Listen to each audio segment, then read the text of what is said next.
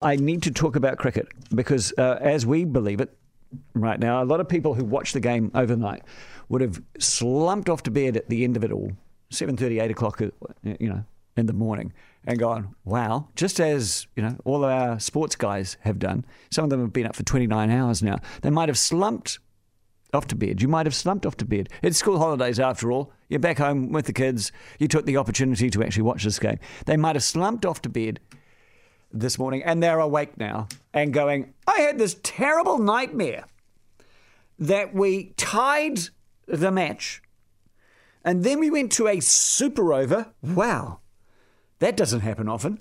And then we tied that as well.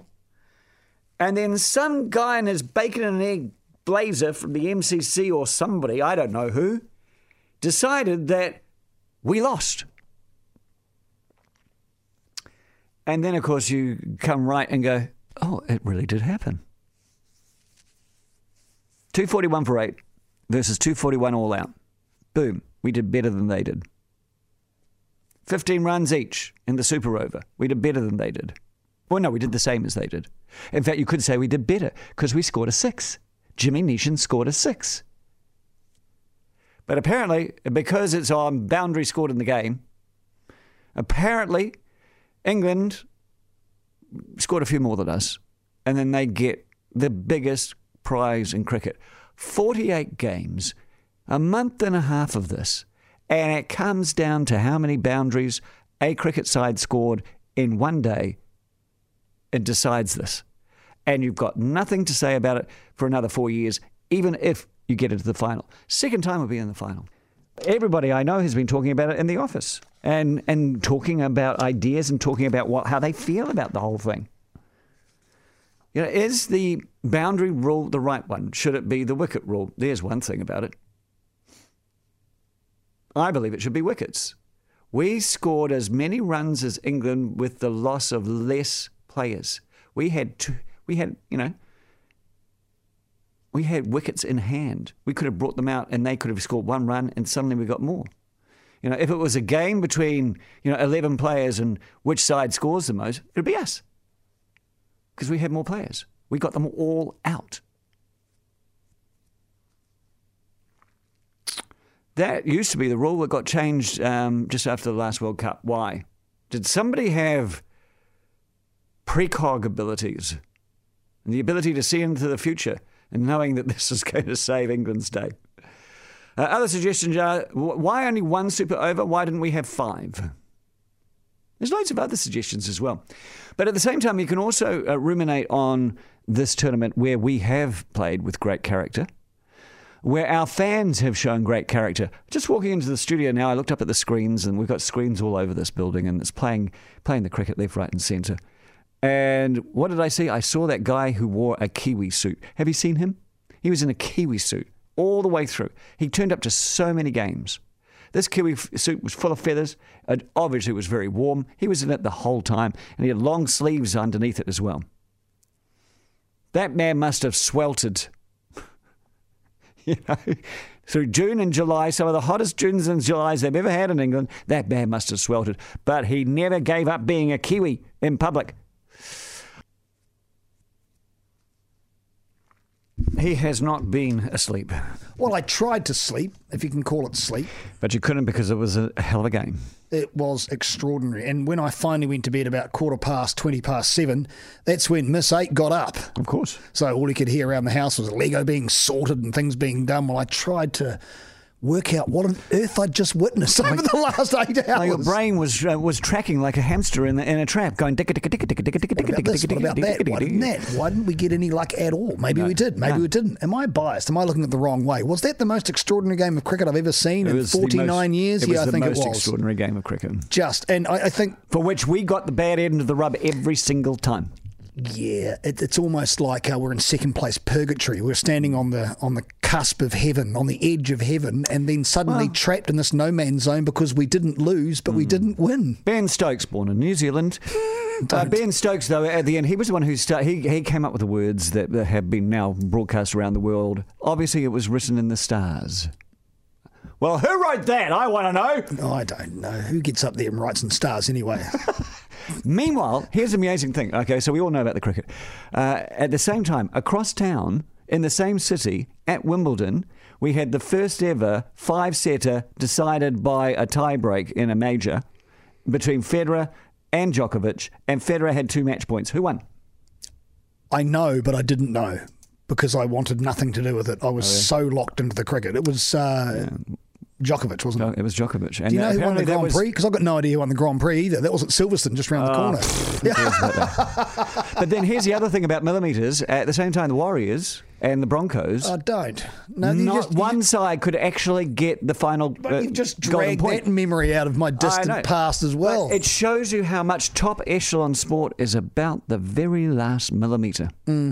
The moment, that tiny bit, that extra bit, that bit of luck either way. Trent Boult standing on the boundary rope, not really knowing. And of course, poor Martin Guptill. I don't know what cricketing gods he's upset, but he got he got right. paid. Go, go, and, go and lie down and get back on the radio, and we'll see you back here at seven. Awesome. Now to business.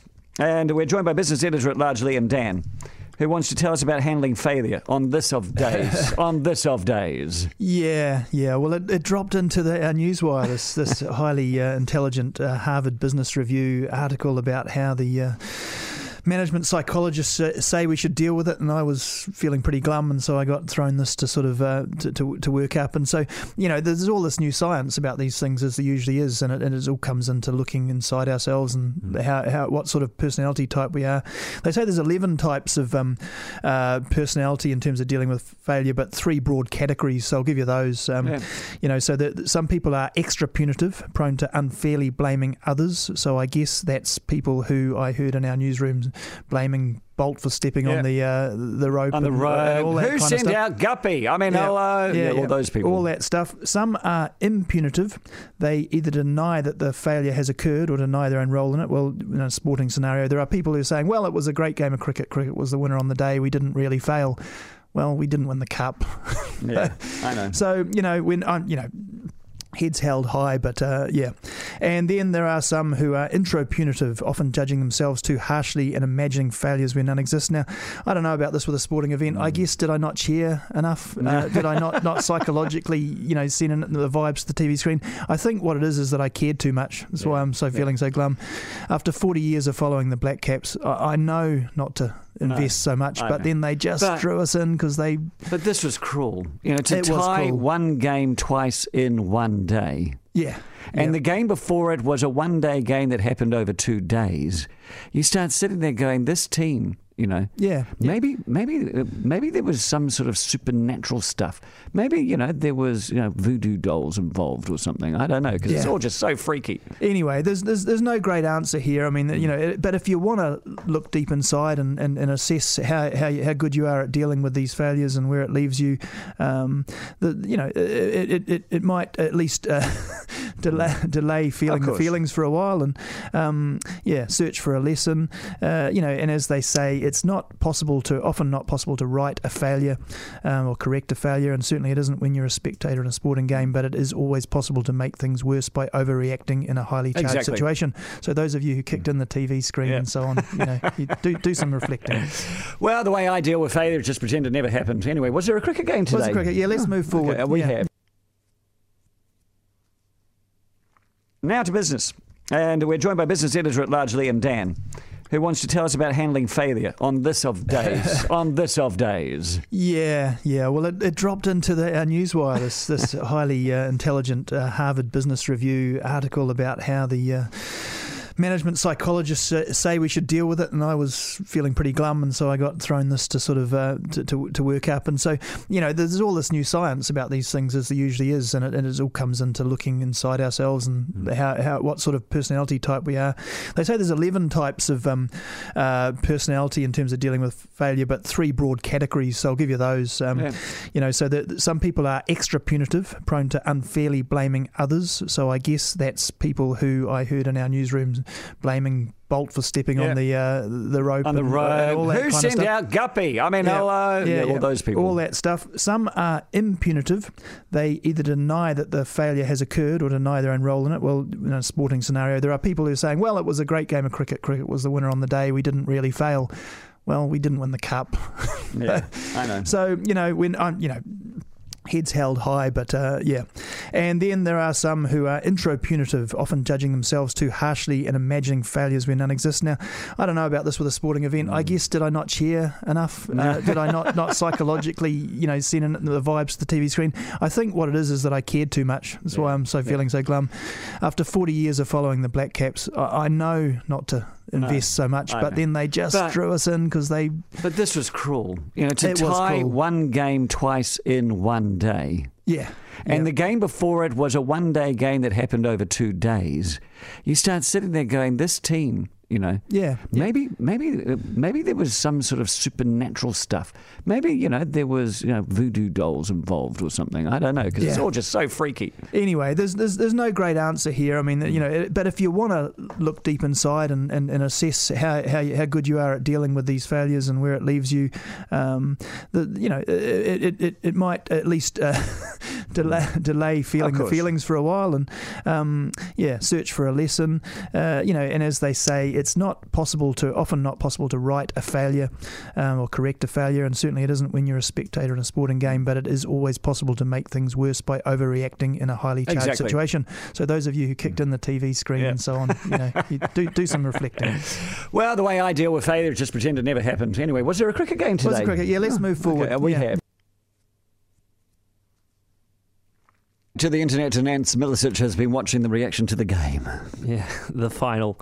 Um, yeah, well, yeah, lots of people will have emotional responses to this, so let's get into some of them. Uh, whatever happens from here, the Black Caps got dragon played at Lords. That's from uh, New Zealand Herald business editor at large, Liam Dann. Yeah, I really love that. Take me to the April Sun and Cuba. Heard Yep. that in Slice of Heaven. I So, thought that was brilliant. Nice positive way to look at it. Yeah. Um, Louis Herman Watt, who produces Daniel McCarty Afternoons over on Radio Sport, tweeted, Like I love Mitch Santner, but I don't know if I've ever been as irrationally mad about anything as him ducking under a short one on the last ball of the innings in a World Cup expletive final. Yeah. Trying not to lose my mind, but really battling with this you one. just needed one more run. I have confirmed with Louis that there was no exaggeration in that. It is still the um, the most irrationally mad thing he's ever been about in his life. And uh, Kane Williamson, you think you'll feel bad? I've got 650 hours of media interviews to do now. That's not actually from Kane Williamson. It's from a Twitter parody account, but uh, probably a good summation of what the actual Kane is thinking. And uh, Brian Ashby, our Canterbury sports reader, finished off with We've had the appetiser with Cricket World Cup in Wimbledon. Next up, the event we've all been hanging out for, the Greyhounds at Palmerston North. First race, 1 pm. so there's, uh, there's that to look forward to, Andy. That's great. Uh, and as I said earlier, you know, uh, there's an awful lot of tweets coming out of the subcontinent that uh, is very pro New Zealand. So that's the thing. Oh, that's nice. It is Especially since nice. we knocked some of them out. yes, this is true. This is true. Well said. It's Ed Milicic, I thank you so much.